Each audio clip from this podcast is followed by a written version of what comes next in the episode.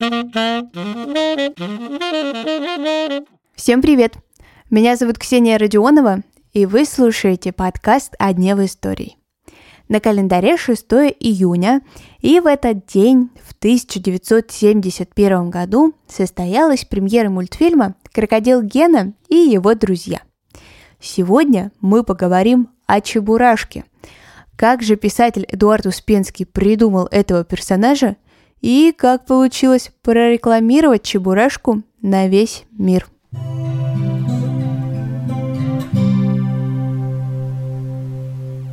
Я пришел в гости к другу, а его маленькая дочка примеряла пушистую шубу, которая тащилась по полу. Девчонка постоянно падала, запинаясь о шубу, и ее отец после очередного падения воскликнул. «Ой, опять чебурахнулась!» Это слово врезалось мне в память, я спросил его значение, и оказалось, что чебурахнуться – это значит упасть. Так-то и появилось имя моего героя. Эдуард Успенский за свою жизнь смог подарить многим поколениям их любимых детских персонажей. Гарантийные человечки, дядя Федор, кот Матроскин, братья Колобки. А вот свою историю Чебурашка берет в 1966 -м. Тогда-то и выходит первое прозаичное и сразу же культовое детское произведение писателя. «Крокодил Гена и его друзья». Спустя пару лет снимают одноименный мультфильм, ну и тут-то понеслась. Новые повести выпускались практически до смерти автора в 2018, а последнее визуальное творчество, как вы знаете, вышло совсем недавно. Фильм «Чебурашка». Как вы думаете, что же общего у слов «спутник», «погром» и «чебурашка»? Если вы не знаете ответа на данный вопрос, то я вам, конечно, с радостью его расскажу – на самом деле эти три слова были заимствованы в русском языке без изменений и используются в иностранном. То есть на английском погром будет погром, чебурашка-чебурашка, а спутник – это спутник. И все три эти слова появились именно в русском языке.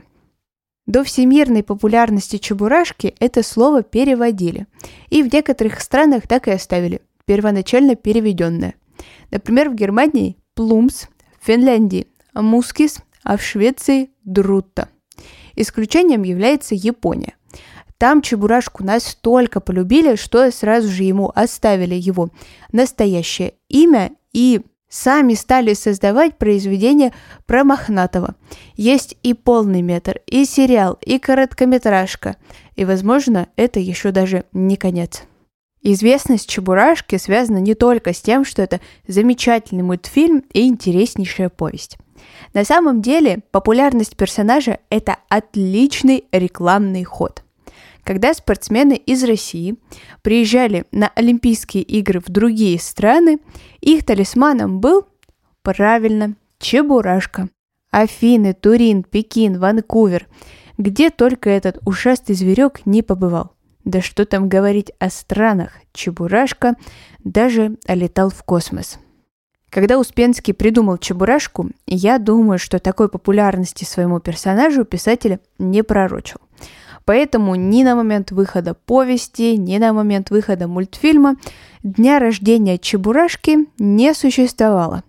Ну, поклонники решили, что такая дата обязательно должна быть в календаре.